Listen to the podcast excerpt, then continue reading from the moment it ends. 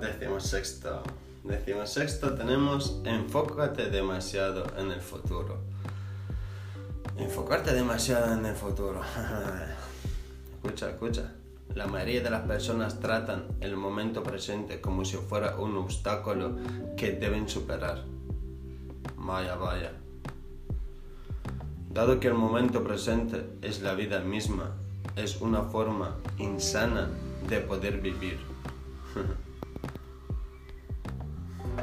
Sabemos, sabemos, sabemos mucho, por lo que veo.